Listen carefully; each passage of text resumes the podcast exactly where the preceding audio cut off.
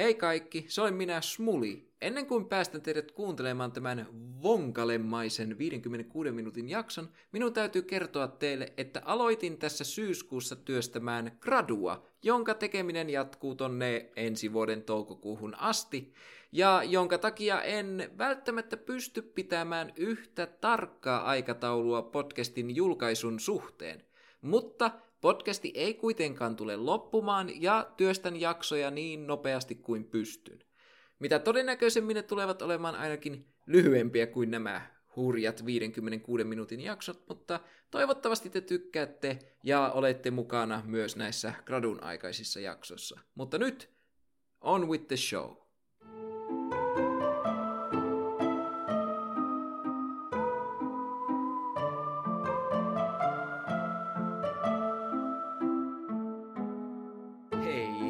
Hei ja tervetuloa jälleen kerran outouden ytimeen. Minä olen Samuli ja tämä on Suht Normaali podcast. Yhteiskuntamme on viimeisen vuoden ajan kamppailut hengenvaarallisen COVID-19-pandemian kanssa. Jokainen meistä on tavalla tai toisella kärsinyt tämän kamalan, ärsyttävän pandemian seurauksista joko terveydellisten, sosiaalisten, taloudellisten tai psyykkisten haittojen muodossa. Ei ole varmaan liioittelua, kun sanon, että vuosi 2020 oli aivan perstä. Vuoden 2020 aikana me kuitenkin saimme jo pientä toivoa tilanteen paranemisesta, kun maailman parhaat tiedemiehet alkoivat työskentelemään kellon ympäri potentiaalisten rokotteiden parissa. Suomessa ensimmäiset koronarokotteet annettiin joulukuussa 2020, ja siitä eteenpäin väestöä on rokotettu tasaiseen tahtiin. Itse sain ensimmäisen annokseni heinäkuussa 2021 ja toisen annoksen sain tässä syyskuun alussa.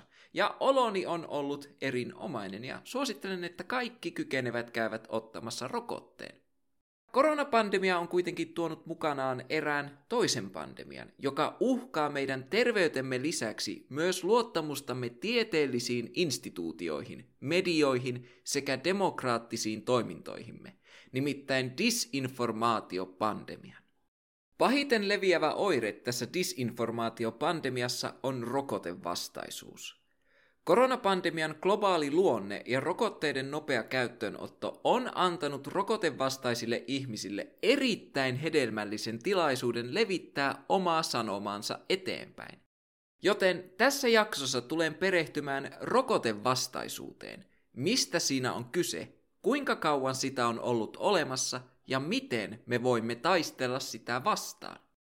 Minä en väitä olevani tiedemies, enkä todellakaan väitä olevani tartuntatautien asiantuntija, joten sinä, joka kirjoitat jo nyt vihaista sähköpostia, voit ihan suosiolla lopettaa, koska minä en kerro teille asioita, jotka ovat peräisin musta tuntuu näin ajattelusta. Minä pohjustan rokotteisiin liittyvät argumenttini tieteellisesti luotettavien lähteiden tutkimuksiin sekä asianomaisten virastojen faktapohjaiseen tietoon. Lisäksi minun on tärkeää mainita, että pelkkä epäröinti rokotteen ottamisen suhteen ei tee henkilöstä rokotevastaista tai salaliittoihin uskovaa. Epäröinti on täysin luonnollista ja ymmärrettävää toimintaa. Meidän pitäisi pyrkiä paremmin vastaamaan epäröivien ihmisten kysymyksiin ennen kuin kulkutautimyönteiset hiidet lyllertävät ulos luolistaan ja ovat silleen sanoitko sinä rokote? Älä missään nimessä ota niitä kamalia piikkejä. Katsos kun rokotteen ottaminen manipuloi sinun geenejäsi ja aivo pesee sinut noudattamaan globaalin eliitin agendaa. Ja sitten sinä olet myöhemmin elämässäsi kamala orjuutettu yksilö, joka ei koskaan voi olla oikeasti vapaa. Olisi helppoa vaan ajatella, että kukaan ei tuollaista hiisiä uskoisi. Mutta kun oikeasti pelottaa, niin silloin myös hiiden sana vaikuttaa luotettavalta. Mutta nyt mennään asiaan. On helppoa ajatella, että rokotevastaisuus on suhteellisen uusi konsepti, joka on putkahtanut ärsyttämään meitä internetin ja sosiaalisen median aikakaudella. Mutta todellisuudessa rokotevastaisuus on konseptina miltei yhtä vanha kuin rokotteet itse. Ymmärtääksemme rokotevastaisuutta, meidän täytyy käydä pikaisesti läpi, miten rokotteet, nuo ihanat terveyttä edistävät ja henkiä pelastavat tiedemehulla täytetyt piikit ovat saaneet alkunsa. Ihmiskunnan lyhyt historia on täynnä konflikteja. Olemme taistelleet toisiamme, luontoa ja väitetysti myös isojalkoja sekä avaruusolioita vastaan. Kuitenkin suurimpia konfliktejamme on meidän jatkuva taistelu eri sairauksia vastaan. Rokotteiden tarina alkaa ihmisten pyrkimyksistä suojata itseään hengenvaarallisilta tartuntataudeilta, etenkin eräältä historiamme pahamaineisimmalta, tappavimmalta ja viheliäisimmältä taudilta, eli isorokolta.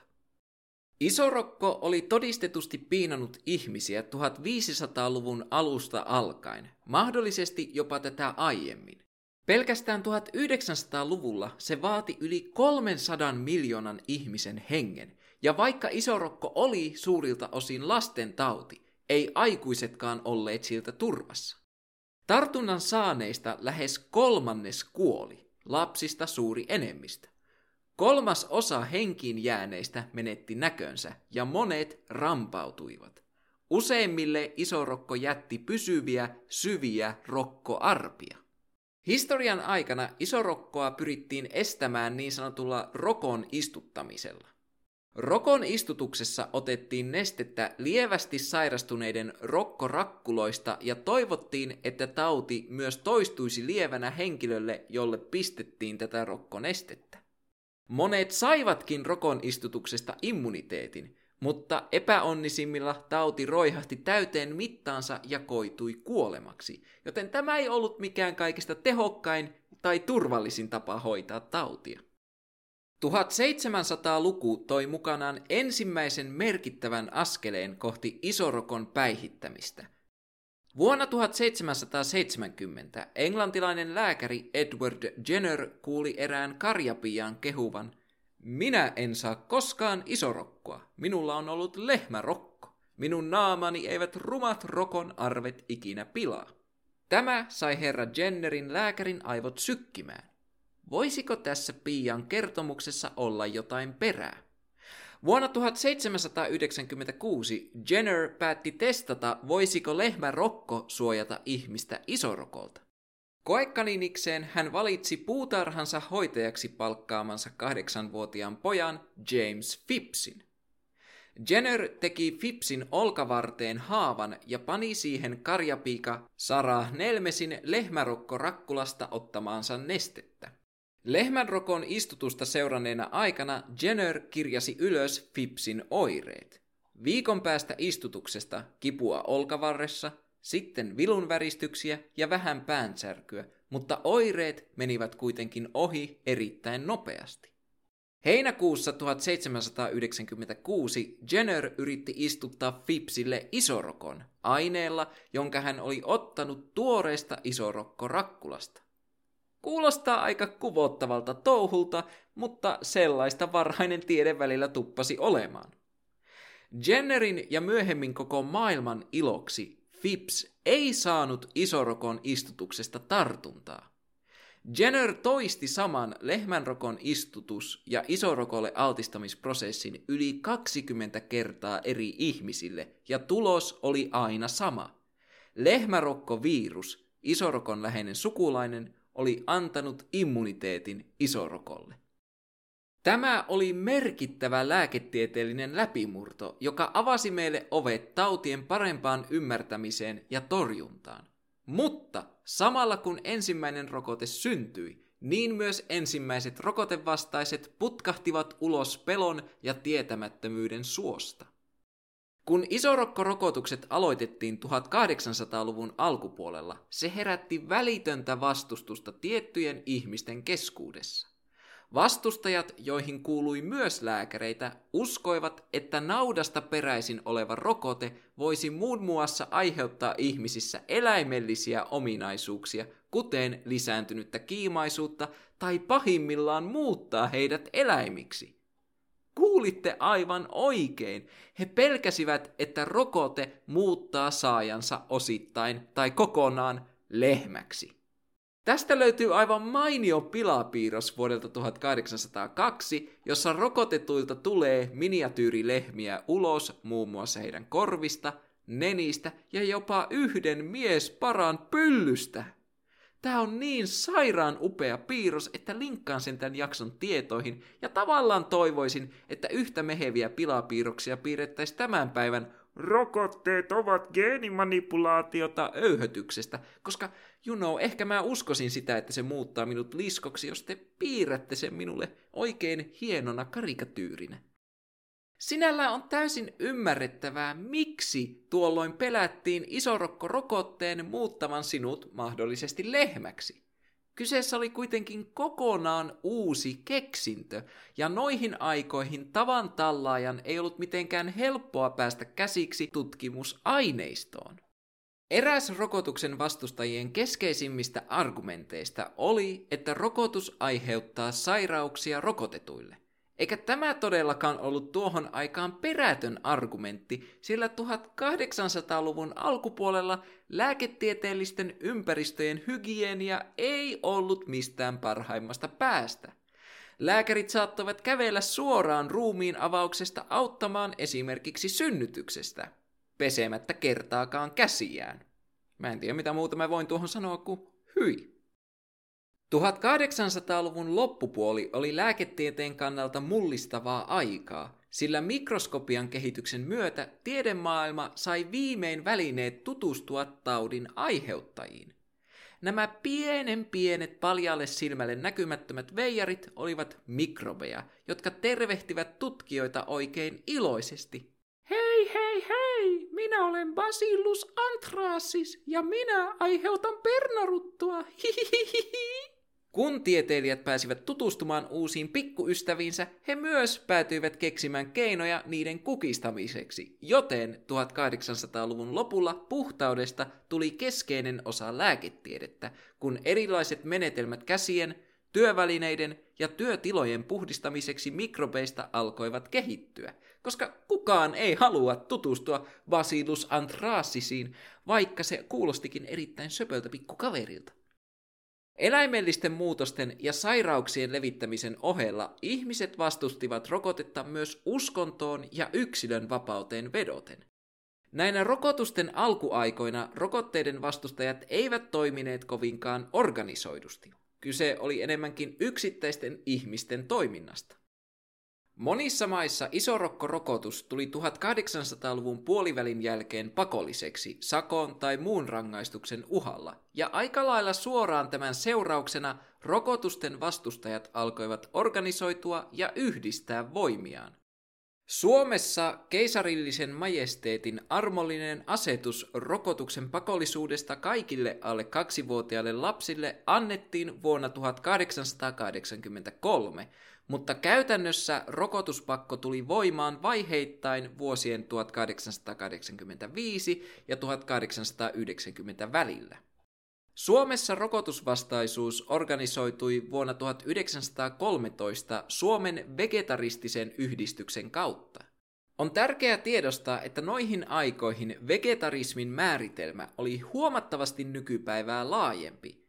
Siteraan seuraavaksi suoraan yhtä lähdeteoksista Suvi Ryttyn artikkelia Rokotevastaisuus historiallisena ilmiönä 1900-luvun alun Suomessa. Vegetarismiin kuuluvat huonon ilman, epäterveellisten asuntojen, liikarasituksen, epäsiisteyden, alkoholin, tupakan, kahvin, myrkyllisten lääkkeiden, seerumin, rokotuksen, luonnottoman ravinnon ja sopimattoman vaatetuksen vastustaminen. Tämän vegetaristisen yhdistyksen argumentoinnissa on nähtävissä merkittäviä yhtäläisyyksiä tämän päivän rokotevastaisten argumenttien kanssa. Suvi Ryttyn artikkelin mukaan rokotevastaiset vetosivat argumenteissaan 3 pääkategoriaan: turvallisuuteen, hyötyihin ja moraaliin. Aloitetaan turvallisuuteen vetoamisella. Jopa 1900-luvun alussa pyrittiin vetoamaan siihen, että rokote ei ollut turvallinen sen mahdollisten sivuvaikutusten takia. Samoin väitettiin, että rokote turmelee kehoa tehden siitä alttiimman muille vaarallisemmille taudeille. Ehkä räikein väite oli kuitenkin se, että rokote saastuttaa ihmisen veren, joka siirtyisi seuraavalle sukupolvelle, jota uusi rokoteannos saastuttaisi entisestään. Tämä tarkoitti sitä, että isorokkoa vastaan rokotetut suomalaiset olisivat ajan saatossa synnyttäneet toinen toistaan rappeutuneempaa jälkikasvua. Tästä rappeutumisväitteestä on kulunut reilut 100 vuotta, ja en ole ainakaan itse huomannut sen suurempaa rappeutumista suomalaisessa yhteiskunnassa. Niinku, joo, monet meidän rakennuksista on homeessa, mutta se nyt tuskin riippuu rokotettujen ihmisten saastuneesta verestä. 1900-luvun alun rokotevastustajat myös väittivät rokotteen olevan hyödytön. He vetosivat usein tilastoihin, joista poimittiin vain omaan agendaan sopivat palaset, todisteena siitä, että rokotteet eivät oikeastaan vähentäneet isorokon kuolleisuutta, vaan jopa lisäsivät sitä. Lisäksi he pohtivat, että miten rokote voi olla hyödyllinen, kun eihän isorokkoa ollut enää paljoa 1920-luvun Suomessa. Niin no, mistäpähän syystä se voisi johtua, että isorokkoa ei enää paljoa ollut? Kenties rokotteesta? Ei, sehän olisi liian järkipohjasta ja tieteeseen uskovaa ajattelua. Joten kertokaahan oi vuoden 1927 vegetaristisen yhdistyksen jäsenet, miksi tauti todellisuudessa väheni. Rokotuksen ihailijat maassamme kuitenkin väittävät, että rokotus on nyt taltuttanut isorokon, koska tautia vuodesta 1896 alkaen on huomattavasti vähemmän. Tämä ei kuitenkaan ole rokotuksen ansio. Isorokon ja muidenkin ilkeitten tautien syynä on ollut likainen ja huonosti valmistettu tahi muuten kelvoton ruoka. Likaiset ja huonot asunnot haisevine ympäristöinen, joko liika lämmin tahi vajaa ja siivoton vaatetus, liika rasitus kylmissä töissä, YMS. Mutta kun kansamme viime vuosikymmenien aikana on vähitellen kohonnut aivan uudelle taloudellisen ja henkisen elämän tasolle, niin ovat entisajan kauheat taudit joko kokonaan hävinneet tai tuntuvasti vähentyneet ja iso rokko niiden mukana. Mun mielestä se on aina parasta näissä argumenteissa, kun selvästi rokotteen aikaansaama hyöty käännetäänkin seuraukseksi oman agendan toimivuudesta. Se olisi ihan sama kuin joku seisos palavan talon edessä, samalla kun palomiehet sammuttavat sitä. Ja sit kun he ovat tehneet työnsä, sanoo, hahaha, minä sammutin sen positiivisilla ajatuksillani. Ime palomies, vain mielen voima kykenee sammuttamaan liekkejä. Kuten tänäkin päivänä, moraaliin vetoaminen oli 1900-luvun alun rokotevastustajien keskuudessa yhtä yleinen, vakuuttava ja vaikuttava työkalu. Suomalaiset rokotuksen vastustajat kyseenalaistivat lääkäreiden rokotemyönteisten asenteiden taustalla vallitsevat motiivit, sillä he olivat omasta mielestään pystyneet muiden rokotevastaisten liikkeiden kanssa todistamaan, että rokotteet olivat hyödyttömiä ja hengenvaarallisia. Joten miksi kukaan lääkäri haluaisi kannustaa ihmisiä ottamaan rokotteen? No, antaa vegetaristisen yhdistyksen itse kertoa miksi. Rokotus eroaa muista lääketieteen erehdyksistä siinä, että lääkärikunta on aikoinaan mennyt sen puolesta takuuseen. Se pelkää rokotuksen mukana arvonsa ja etunsa kukistuvan, ja sen tähden lääkärien ponnistukset rokotuksen hyväksi ovat mahdollisimman hyvin harkittuja. Se on heille ainoastaan valta- ja etutaistelua, eikä mitään muuta. Siinähän se tuli. Rokotevastaisuuden kultainen klassikko. Lääkärit tai lääketeollisuus haluaa ajaa vain omia etujaan tai agendojaan. Se on sinällään hassua, miten kyseenalaistetaan omaa mielipidettä vastaan olevien motiivit ja agendat, mutta ei oman mielipiteen kannattajien. Ja nyt kun minä sanoin tämän, niin saan sähköpostiin ison kasan viestejä, joissa sanotaan, että no et sinäkään kyseenalaista omaa mielipidettä kannattavien motiiveja, joka ei pidä paikkaansa, koska tietenkin kyseenalaistan tiettyjen henkilöiden motiivit, mutta palataan siihen myöhemmin. Oman agendan ajamisen lisäksi rokotevastustajat pelkäsivät, että Lääketieteen päämääränä on lain pakolla kansan painaminen rohtoteorioiden orjaksi. Se on alistanut kansan täydellisesti itsestään riippuvaksi ja pyrkii hävittämään viimeisenkin hivenen omintakeista ajattelua terveysasioissa. Se kylvää bakteeriofobiaa, taudin itiöiden kauhua, taudin pelkoa. Sen vaikutus kansaan on rappeuttava. Opetus, jonka mukaan sairaus johtuu mikrobeista eikä vääristä elintavoista, tai joka säätää sen ehkäisemisen ja parantamisen lääkäristä riippuvaksi, vapauttaa yksilön edesvastuusta itsensä hoitamisessa, siten löydyttäen moraalikäsitteitä ja edistäen tapojen turmeltumista. No nyt mä löysin ensimmäisen positiivisen asian, jota voin sanoa tämän päivän rokotevastaisista. He eivät sentään kiistä mikrobien roolia tautien aiheuttamisessa. Tai ainakin mä luulisin, että he eivät kiistä, mutta välillä on vaikea pysyä kärryillä siitä, mitä tieteen haaraa mikäkin rokotevastainen ryhmittymä vastustaa. Suomi ei tietenkään ollut ainoa maa, jossa oli rokotevastaista liikehdintää. Yksi parhaimmista esimerkkeistä 100 vuoden takaisista rokotevastaisista argumenteista tulee vuodelta 1885 Montrealista. Tuolloin kaupunki kamppaili vakavan isorokkoepidemian kanssa, jota pyrittiin hillitsemään aktiivisella rokottamisella. Luonnollisestikin siellä, missä on rokotuksilla hoidettava epidemia, on myös opportunistisia rokotevastaisia. Tuolloin kaupungin johtava rokotevastustaja, tohtori Alexander Milton Ross, julkaisi lehtisen, joka kantoi erittäin tutulta kuulostavaa otsikkoa.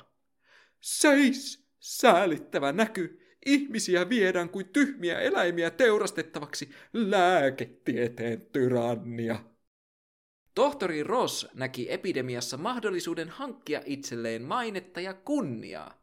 Hän maalasi itsestään kuvan ainoana lääkärinä, joka uskalsi kyseenalaistaa rokotefetishismin. Tämä lehtinen antaa meille aivan mahtavan kuvan siitä, miten rokotevastaiset argumentit eivät ole muuttuneet kovinkaan paljoa viimeisen 100 vuoden aikana. Tohtori Rossin käyttämät taktiikat olivat taudin uhan vähättely väittämällä, että koko epidemia oli vain terveysviranomaisten luomaa turhaa panikointia ja että todellisuudessa tartuntoja oli erittäin vähän. Rokotteen toimivuuden vähättely väittämällä, että rokote itse aiheuttaa pahempia tauteja, tuberkuloosia, verensaastumista YMS sekä tappaa todennäköisemmin kuin isorokko. Väittämällä, että koko rokotusoperaatio oli osa suurempaa salaliittoa, jossa yritettiin ajaa alas yksilöiden itsemääräämisoikeutta ja laajentaa lääkäreiden sekä virkamiesten kukkaroita. Ja viimeinen taktiikka oli vaihtoehtoisiin viranomaisiin vetoaminen, eli perinteinen tässä on minun puolellani oleva lääkäreiden kirjoitus, täten olen oikeassa. Eikö kuulostakin erittäin tutulta toiminnalta?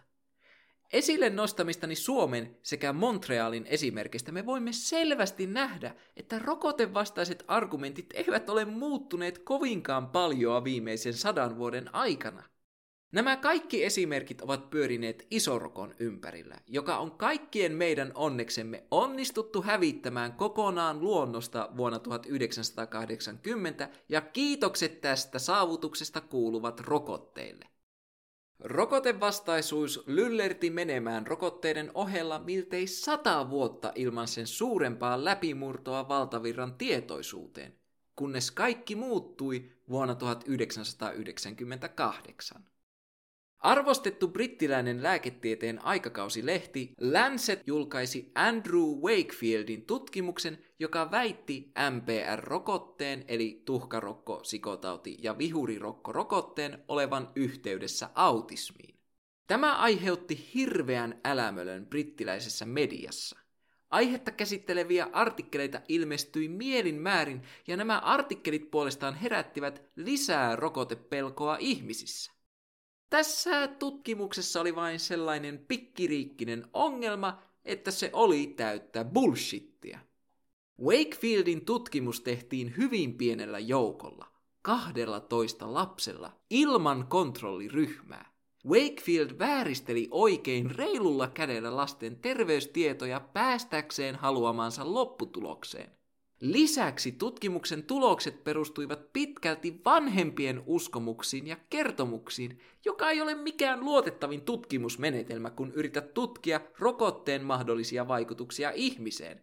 Koska sehän on sanomattakin selvää, että pelkkä toteamus "minusta tuntuu, että asia X johtuu asiasta Y" ei ole pätevä tieteellinen todiste. Ehkä räikein esimerkki tästä epäeettisyydestä on se, että 2 vuotta ennen tutkimuksen toteuttamista Richard Barr-niminen lakimies oli palkannut Andrew Wakefieldin asiantuntijatodistajaksi ryhmäkanteeseen rokotevalmistajia vastaan. Kaiken kukkuraksi Wakefield ei koskaan suostunut toistamaan tutkimustaan, ja tieteen kulmakivihän on tutkimuksen toistettavuus. Jotta hypoteesi voi pitää paikkaansa, sen pitää olla toistettavissa. A.k.a. jos minä syötän 10 ihmiselle omenan ja he saavat ripulin, minun täytyy toistaa testi muillekin ihmisille ennen kuin voin sanoa 100% omenat aiheuttavat kaikille ripulia. Lancet-lehti oikaisi myöhemmin Wakefieldin tutkimuksen ja Wakefield menetti oikeutensa toimia lääkärinä, mutta vahinko oli ehtinyt jo tapahtua. Rokotuspäätöksiä tekevissä vanhemmissa oli herätetty pelkoa, joka kantaa tähän päivään asti. Lääkärin oikeuksien menettäminen ei kuitenkaan estänyt Wakefieldia jauhaamasta lisää kakkelsonia, ja yhä tänäkin päivänä hän pauhaa tasaiseen tahtiin rokotteiden vaaroista. Tästä syystä hän on monien rokotevastaisten sankari, koska heidän mielestään hän yrittää selvästi kamppailla rahanahnetta ja totuutta vääristelevää lääketieteellistä instituutiota vastaan. Joka on sinällään hassua, että sankarina toimii henkilö, joka rahanahneudessaan vääristeli dataa oikein reilulla kädellä, mutta toisaalta sarjaraiskaaja Donald Trump on QAnonin sankarisatanisti pedofiileja vastaan, joten kai nämä tyypit ajattelevat, että pitää taistella tuleella tulta vastaan. Vaikkakin Wakefieldin tutkimuksen jälkeen on toteutettu useita kymmeniä tutkimuksia, joissa on tutkittu yhteensä 100,000 lapsia, jotka ovat osoittaneet, että rokotteiden ja autismin välillä ei ole yhteyttä. Silti yhä tänäkin päivänä voit törmätä ihmisiin, jotka väittävät rokotteiden aiheuttavan autismia. Ja minua ärsyttää aivan suunnattomasti se, että rokotevastaiset jauhaavat autismista kuin se olisi joku kamala tarttuva sairaus, joka pilaa ihmisen, kun eihän se sitä ole. Autismi on pysyvä ja synnynnäinen ominaisuus, joka vaihtelee huomattavasti eri ihmisten välillä. Se ei ole tauti tai sairaus, josta pitäisi parantua. Autismin kirjoon kuuluva henkilö ei ole yhtään huonompi kuin kukaan muukaan. Hän on vaan erilainen, ja erilaisuus on asia, jota meidän pitäisi juhlistaa eikä demonisoida. Joten kaikille teille, jotka pelottelette ihmisiä rokotteen väitetyillä yhteyksillä autismiin, minä haluan sanoa teille pari valittua sanaa. Haistakaa vittu. Enkä edes mene sensuroimaan tuota, koska te ansaitsette sen, koska te demonisoitte ihmisiä, jotka eivät ansaitse minkään sortin demonisointia. Nyt me ollaan käyty läpi rokotevastaisuuden historiaa lyhyesti ja ytimekkäästi. Mutta ennen kuin me alamme puhua tämän päivän rokotevastaisuudesta, meidän täytyy puhua rokote-epäröinnistä. Niin kuin jakson alussa totesin, rokotteisiin liittyvä epäröinti on täysin luonnollista ja ymmärrettävää, koska rokotukset eivät ole täysin ilman potentiaalisesti vakavia sivuvaikutuksia, vaikkakin ne ovat yleensä erittäin harvinaisia.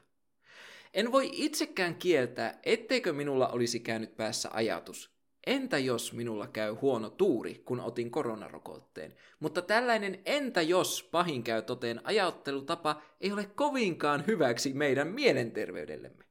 Ja kyllähän sekin on aivan sanomattakin selvää, että koronarokotteista puhuttaessa monien mieleen palautuu selkeät mielikuvat edellisestä vuosina 2009 ja 2010 riehuneesta sikainfluenssapandemiasta ja sen vastaisista rokotuksista seuranneista narkolepsiatapauksista.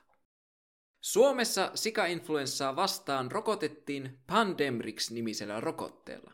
Sitä annettiin noin 2,76 miljoonaa annosta ja sillä oli selvä terveyttä suojaava vaikutus. Mutta kyseinen rokote sisälsi myös vakavan sivuvaikutuksen, jota kukaan ei osannut odottaa, sillä se sairastutti 235 lasta ja nuorta narkolepsiaan. Tämä ei kuitenkaan johtunut yksin omaan rokotteesta, sillä jokaisella sairastuneella oli tietty geneettinen alttius narkolepsialle. Tutkijat huomasivat, että rokotteen laukaisema immuunireaktio, joka suojaa sikainfluenssalta, laukaisee myös autoimmuunireaktion, joka johti osalla rokotetuista vakavaan haittavaikutukseen. Tämä on erittäin surullinen ja kamala sivuvaikutus, koska narkolepsia on elinikäinen vaiva, mutta lääketeollisuus otti tämän haittavaikutuksen vakavasti, ja tänä päivänä rokotteissa ei ole enää tätä tiettyä rakennetta, joka yhdistettynä geneettiseen alttiuteen laukaisi narkolepsian. Se, mitä sanon seuraavaksi, on erittäin vaikea sanoa ääneen ilman, että joku tulee ja vääntää minun sanani narkolepsiaan sairastuneiden vähättelyksi. Mutta se, että Pandemrix aiheutti narkolepsiaa pienelle joukolle rokotetuista, ei tarkoita sitä, että kaikki rokotteet olisivat pahasta, tai että niillä yritettäisiin tahallaan sairastuttaa ihmisiä. Ennen sikainfluenssarokotetta narkolepsiaa ei oltu aiemmin yhdistetty rokotteisiin. Se tuli tieteilijöillekin täytenä yllätyksenä, koska kukaan ei voi varautua sellaiseen riskiin, jota ei ole ennen tapahtunut. Mutta nyt kun me tiedetään, että se on mahdollista, tieteilijät ovat tehneet kaikkensa, ettei sama tule toistumaan uudestaan. Se on valitettava fakta, että rokotteet tulevat aiheuttamaan erittäin pienelle joukolle vakavampia sivuvaikutuksia kuin toisille, mutta nämä sivuvaikutukset antavat tieteilijöille tärkeää dataa, jonka perusteella rokotteista voidaan tehdä entistä turvallisempia. Se, mitä mä yritän tällä kaikella sanoa, on se, että meidän kannattaa olla ymmärtäväisempiä rokotteen kanssa epäröiviä henkilöitä kohtaan, sillä heidän epäilyksensä yleensä syntyvät omista kokemuksista tai sen pohjalta, mitä he näkevät mediassa. Jos me emme kohtaa epäröiviä henkilöitä ymmärryksellä, rokotevastaiset henkilöt tulevat ja ruokkivat epäilyksiä disinformaation ja pelon avulla, mistä päästäänkin meidän moderneihin, kulkutautimyönteisiin tovereihimme. Modernit rokotevastustajat ovat erittäin ovelaa sakkia. He osaavat ilmaista täysin bullshit-väitteitään sellaisella varmuudella ja uskottavuudella, että niitä on helppo pitää totena. Mutta heti kun alat pikkaisenkaan perehtyä näihin väitteisiin, huomaat, että totuuden helmen sijasta edessäsi onkin kiillotettu pökäle. Heidän käyttämänsä taktiikat ovat tismalleen samanlaiset kuin 100 vuotta sitten. Kyseenalaistetaan rokotteen turvallisuus, hyöty ja moraalisuus. Vähätellään taudin vakavuutta ja sen seurauksia. Kyseenalaistetaan asiantuntijat sekä viranomaiset ja pohditaan, onko kaiken takana suuri salaliitto. Vedotaan vaihtoehtoisiin lähteisiin ultimaattisen totuuden lähteinä, vääristellään tietoja omaan agendaan sopivaksi ja pönkitetään omaa asemaa totuuden kertojina. Veikkaisin, että suurin osa teistä kuuntelijoistakin on törmännyt koronapandemian aikana rokotevastaisiin väitteisiin, jotka käyttävät yhtä tai useampaa aiemmin mainitsemistani taktiikoista. Omaan silmäni näistä taktiikoista tällä hetkellä käytetyimmät ovat oman asemansa pönkittäminen, taudin vähättely sekä rokotteen turvallisuuden tai hyödyn kyseenalaistaminen, datan vääristäminen ja salaliitot. Nämä kaikki taktiikat kulkevat vahvasti käsi kädessä, mutta aion käydä ne kuitenkin yksitellen läpi. Aloitetaan oman asemansa pönkittämisestä. Olen törmännyt sosiaalisessa mediassa niin moneen profiiliin, joilla on reilusti yli 1000 seuraajaa ja jotka jakavat syviä totuuksia rokotteista. Olen jakanut nämä profiilit 2 kategoriaan. Äärimmäisyyksiin menneet jooga ja wellness sekä olen lääkäri eli olen oikeassa profiileihin. Äärimmäisyyksiin menneet jooga- ja wellness-profiilit vähättelevät rokotteiden tehokkuutta ja samalla kaupittelevat jotain omia keinojaan korkeamman tietoisuuden saavuttamiseksi tai kehon mikrobitasapainon palauttamiseksi. Yleensä näillä henkilöillä ei ole minkään sortin taustaa lääketieteessä, mutta pahuus vie, kun he ovat maailman parhaita virologeja, koska he elävät luonnonmukaisesti ja ovat onnistuneet löytämään korkeamman tietoisuuden. No mutta Samuli, kaikkia oireita on mahdollista lievittää parantamalla omaa tietoisuuttaan. Katsos, kun mikrobit eivät ole vihollisiamme, vaan ystäviämme. Meidän tietoisuutemme muodostuu mikrobien tietoisuudesta, ja kun me pystymme hyväksymään tämän, me emme tarvitse rokotteita, sillä mielemme on rokote. Painappas kuomaseni kuule jarrua, vedä syvään henkeä, katso syvälle tietoisuutesi ja kerro mulle mitä vittua sä just selitit. Kyllä, tietoisuudella tai toisin sanoen henkisellä hyvinvoinnilla pystyy vaikuttamaan kehon toimintaan. Esimerkiksi jatkuva stressaaminen voi tehdä sinusta alttiman taudeille, mutta stressin vähentäminen ja henkisen hyvinvoinnin edistäminen ei voi suojata sinua rokotetta tehokkaammin esimerkiksi koronalta tai vaikkapa tuhkarokolta. No mutta Samuli, mitä väliä sillä on, jos joku ei halua ottaa rokotetta siitä syystä, että hän uskoo henkisen hyvinvoinnin suojaavan häntä? Eikö meillä kaikilla ole oikeus valita itse? Kyllä, kaikilla meillä on oikeus valita itse, mutta me emme ota rokotteita pelkästään itseämme varten. Ottamalla rokotteen me suojaamme sekä itseämme että muita, etenkin heitä, jotka eivät voi rokotteita ottaa aidoista terveydellisistä syistä johtuen. Valitettavasti vaikka kokisitkin, että mielesi suojaa sinua kuin rokote, sinun mielesi ei ylety muihin ihmisiin, ellet sitten ole maailman mahtavin telepaatti professori X, ja tiedän, ettet ole, koska professori X on fiktiivinen. Ja tässä vaiheessa minä kritisoin minun puolellani olevia ihmisiä, jotka yrittävät rokotevastaisuuden kitkemisessä maalata koko wellness- ja joogayhteisön pahaksi. On turhaa demonisoida koko yhteisöä muutaman hörhyn takia, eikä tavallisten wellness- ja joogayhteisöjen olemassaolo vie mitään pois tieteeltä. Itse asiassa monet meistä voisi jopa hyötyä joogasta, jotta me ei stressattaisi niin piruun paljoa. Monet eivät välttämättä lankea rokotevastaisuuteen luonnonmukaisten ja mieleenpainottavien hoitojen pohjalta, mutta he voivat langeta rokotevastaisuuteen silloin, kun asiantuntijalta vaikuttava henkilö kyseenalaistaa rokotteen toimivuuden. Ja nämä ovat näitä olen lääkäri, täten olen oikeassa henkilöitä, ja ne ovat tavallaan jopa näitä wellness- ja joogatilejä vaarallisempia. Tämä oman auktoriteetin varjossa rokotteen kyseenalaistaminen toimii yllättävän hyvin, koska eihän lääkärit valehtelisi meille. Paitsi nämä lääkärit valehtelevat. Olen nähnyt viime aikoina useita videoita ympäri internettiä, joissa vakavan näköinen henkilö istuu kameran eteen, huokaisee ja sanoo: "Olen ollut lääkärinä X määrän vuosia ja rokotteet ovat valhetta. Ne myrkyttävät ja tuhoavat meidän lasten immuunijärjestelmiä. Ne aivopesevät heitä luottamaan väärään tieteeseen. Eikö kukaan ajattele, mikä on lasten parasta?" No, itse asiassa nämä lääkärit ja tiedemiehet, jotka kehittävät ja tutkivat rokotteita, ajattelevat juurikin lasten parasta. Vai onko teikäläisen mielestä fiksumpaa rokottamisen sijaan ottaa riskit vaikkapa polion kanssa? Mikä ihmeen järki on vedota lasten terveyteen ja turvallisuuteen, jos ajat agendaa, joka aktiivisesti vaarantaa lasten terveyden? Koska arvon X vuosimäärän lääkäri, jos sinä välität lapsista aidosti ja oikeasti, niin sinä et yrittäisi ajaa rokotteita alas.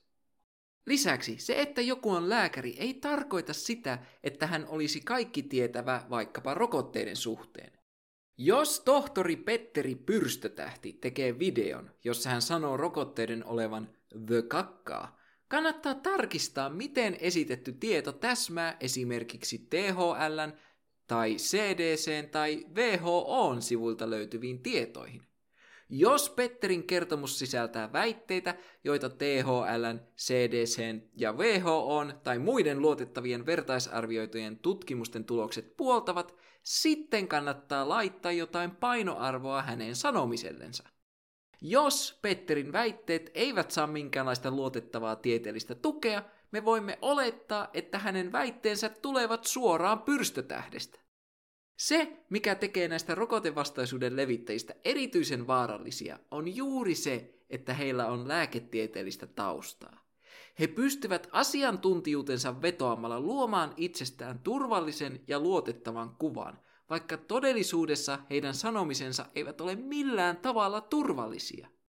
Monet meistä selvästi haluaa luottaa asiantuntijoihin, ja tätä luottamusta voidaankin käyttää helposti hyväksi. Tämän takia kannattaa olla erityisen tarkka siitä, mihin rokotevastainen lääkäri perustaa väitteensä. Ja ihan tälleen pienenä viestiän vinkkinä teille kaikille, jos tämä lääkäri perustelee väitteetään käyttämällä sanoja valtamedia, rokoteuskovaiset, globalistit, Bill Gates, 5G, kannattaa suosiolla sivuuttaa hänen sanomisensa. Olen törmännyt netissä muutamiin rokotevastaisiin henkilöihin, jotka sanovat rokotevastaisuutta kannattavien lääkäreiden olevan eräänlaisia moderneja Galileo Galileita, ja lääketeollisuus on paha katolinen kirkko, joka yrittää vaientaa totuutta.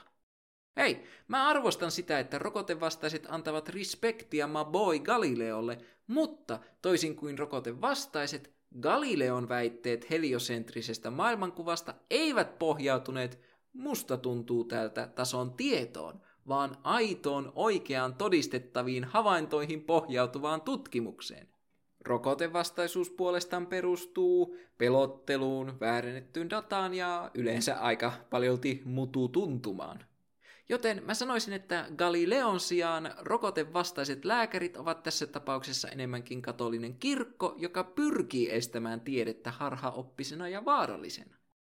Kaikki nämä rokotevastaisuudella itseään pönkittävät henkilöt ovat tavalla tai toisella opportunisteja. Eivätkä nämä kaksi kategoriaa suinkaan kata kaikkia itseään pönkittäviä opportunistityyppejä.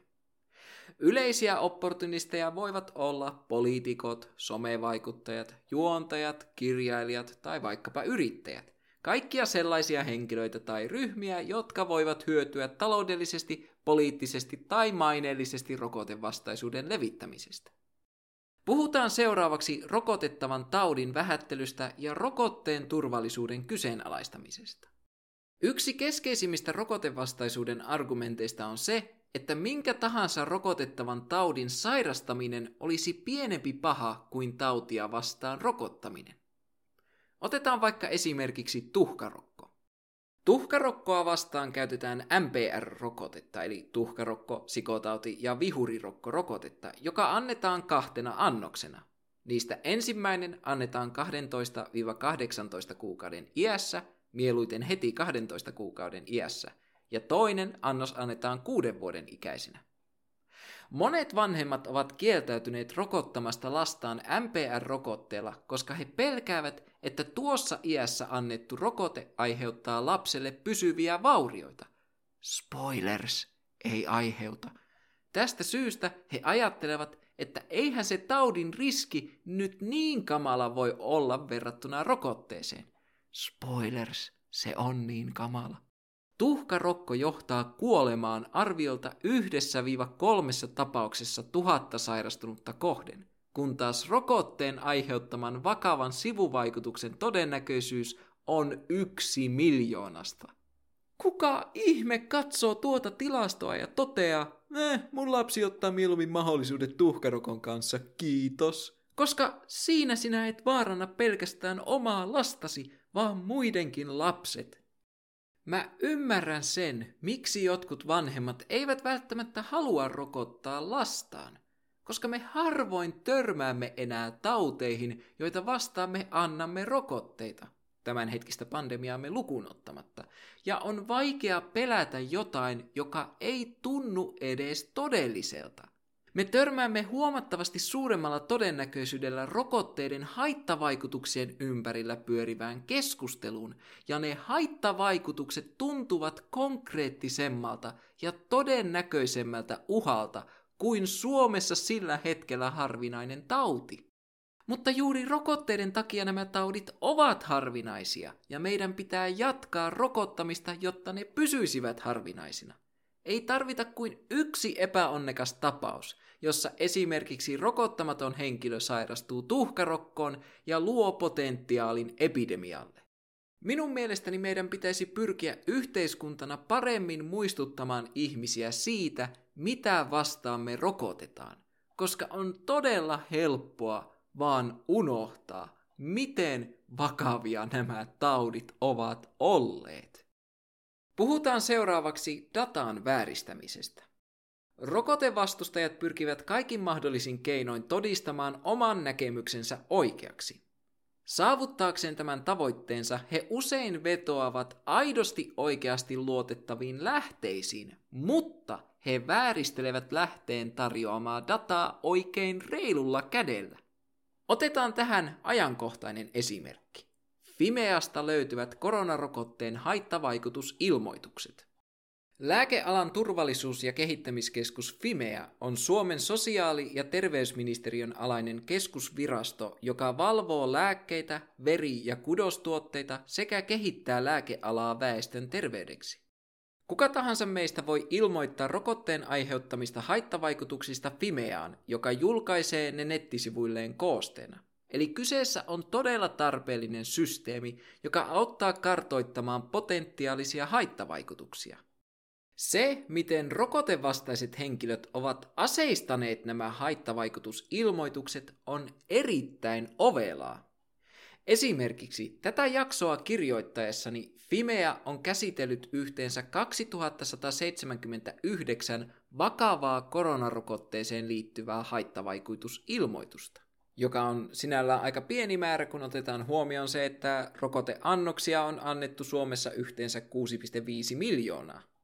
Fimeassa haittavaikutus arvioidaan vakavaksi, jos se on johtanut kuolemaan, hengenvaaraan, sairaalahoitoon tai sairaalahoidon pitkittymiseen, aiheuttanut pysyvän vamman tai alentanut toimintakykyä, esim. Pitkäaikainen työkyvyttömyys, tai synnynnäisen epämuodostuman tai muun synnynnäisen poikkeaman. Näihin kriteereihin yleensä rokotevastaiset henkilöt vetoavatkin, ja kieltämättä tämä kuulostaa erittäin uhkaavalta ja herättää epäilyjä rokotteen suhteen, eikä vain. Mutta tässä on muutamia tärkeitä seikkoja, jotka rokotevastaiset henkilöt jättävät sopivasti mainitsematta.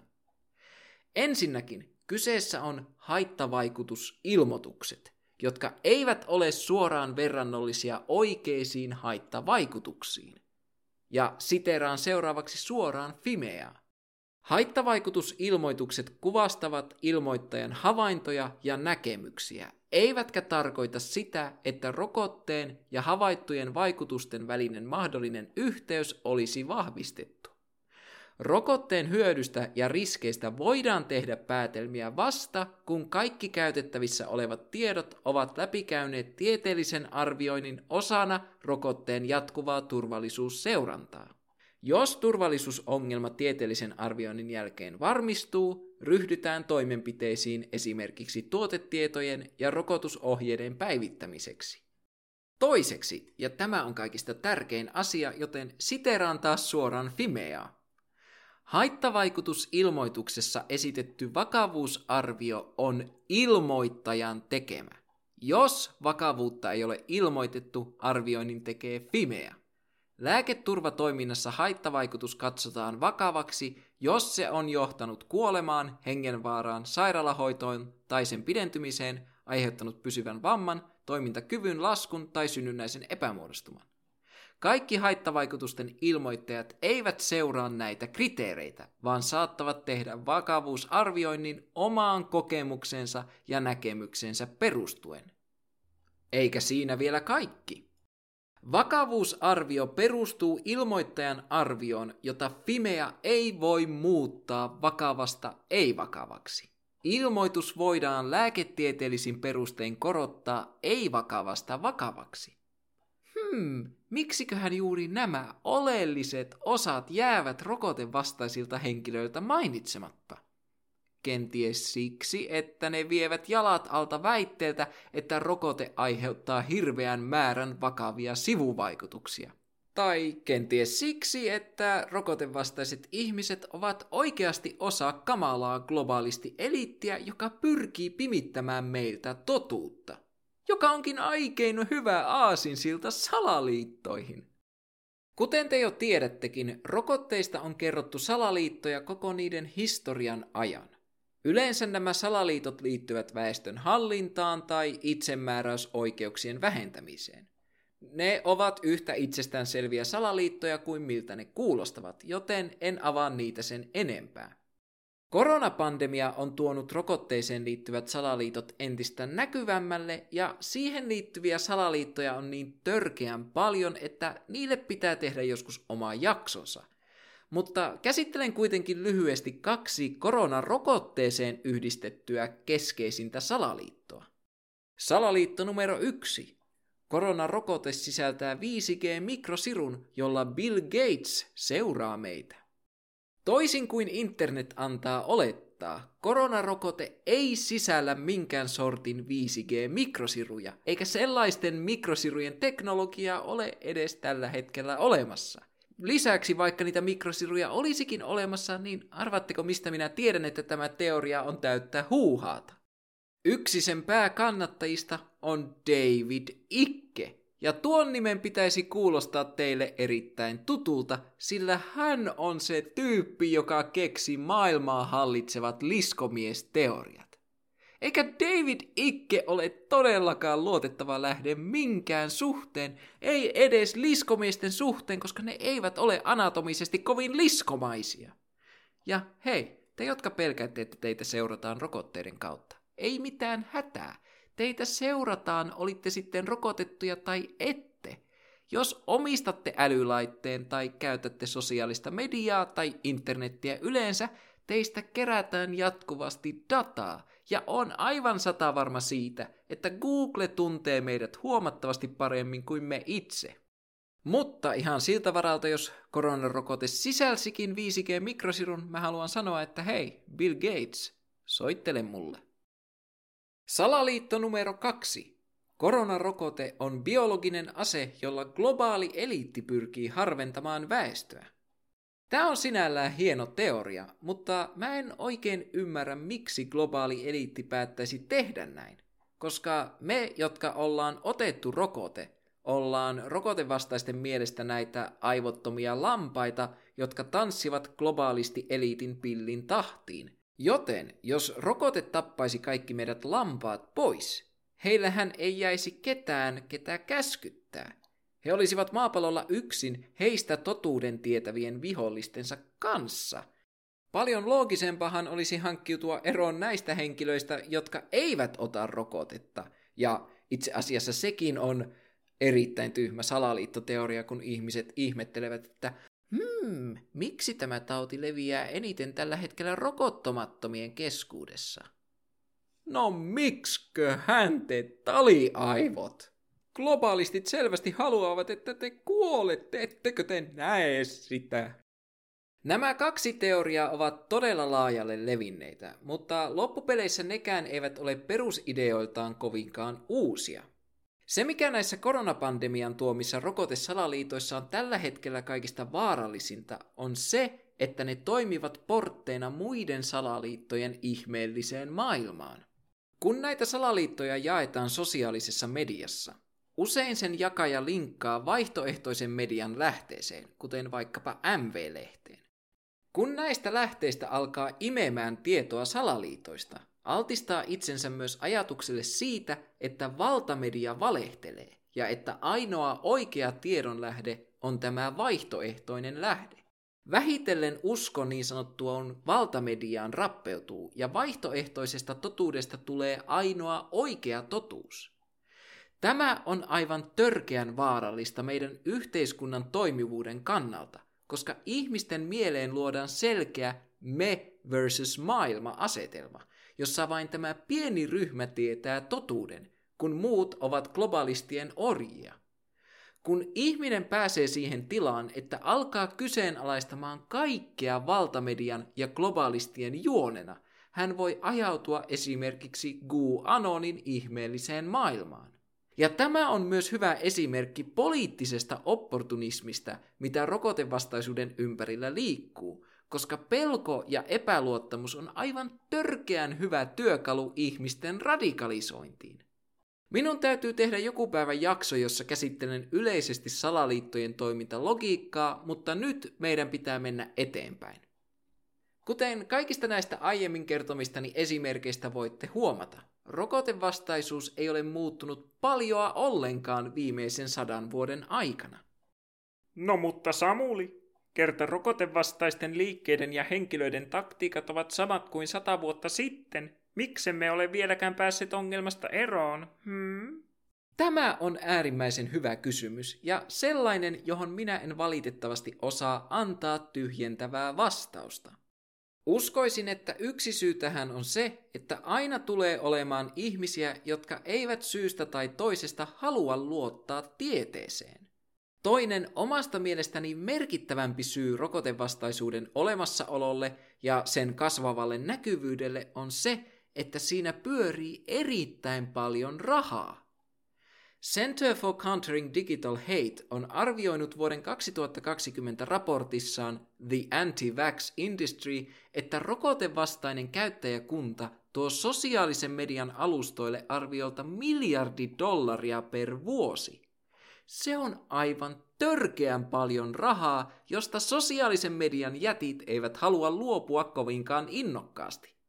Lisäksi monella rokotevastaisen toiminnan keskeisellä hahmolla, kuten aiemmin mainitsemallani Andrew Wakefieldillä, on taloudellinen agenda huuhaansa jakamisessa. Ja pahaa aavistamattomat ihmiset uskovat, että Wakefieldin tapaiset henkilöt oikeasti välittävät heidän terveydestään, kun he oikeastaan välittävät vain omista kukkaroistaan.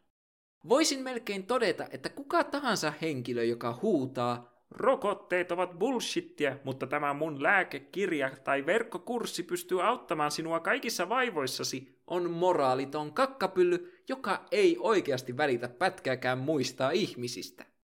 Valitettavasti niin pitkään, kun rokotevastaisuudessa pyörii paljon rahaa, se ei tule loppumaan. Ja se on valitettava fakta, joka saa monet vaipumaan epätoivoon. Meidän kaikkien onneksemme rokotevastaisuus on näkyvyydestään huolimatta vielä suhteellisen pienen piirin toimintaa, joten kaikkea toivoa ei ole vielä menetetty. Rokotevastaiset henkilöt osaavat olla erittäin äänekkäitä oman ideologiansa jakamisessa, ja siitä syystä he vaikuttavat olevan suurempi joukko kuin mitä he todellisuudessa ovat. Meidän tehtävämme on peittää rokotevastainen huutelu luotettavalla ja aidolla tieteellä ja tutkitulla faktalla. Haluan kiittää kaikkia minun ihania patroneita kaikesta siitä rakkaudesta ja tuesta, jota te minulle annatte. Erityisen suuret kiitokset suursuhtistason patroneille, joten kiitoksia Iidalle, woohoo! Kiitoksia Midnight City Lightsille, woohoo! Kiitoksia Taika Simballe, wuhuu! Kiitoksia Ina Kitsunelle, wuhuu! Kiitoksia Ilkeälle Sipulille, wuhuu! Kiitoksia T-Narkomaanille, wuhuu! Kiitoksia Kemisti Kuomalle, wuhuu! Kiitoksia Your Local Alienille, wuhuu! Kiitoksia The Kasvifaktailijalle, wuhuu! Kiitoksia Tuemettarelle, wuhuu! Ja kiitoksia Ellille, wuhuu! Te kaikki ihanat patronit mahdollistatte sen, että Suht Normaali pysyy omana outona itsenään. Mitä mieltä te olitte tästä jaksosta? Tulkaa kertomaan minulle Instagramissa @suhtnormaalipodcast ja painakaa siellä sitä seuraan näppäintä. Voitte myös laittaa minulle halutessanne sähköpostia osoitteeseen suhtnormaalipodcast@outlook.com. On taas aika sanoa hetkeksi hei hei, mutta onneksi me tapaamme taas pian outouden ytimessä.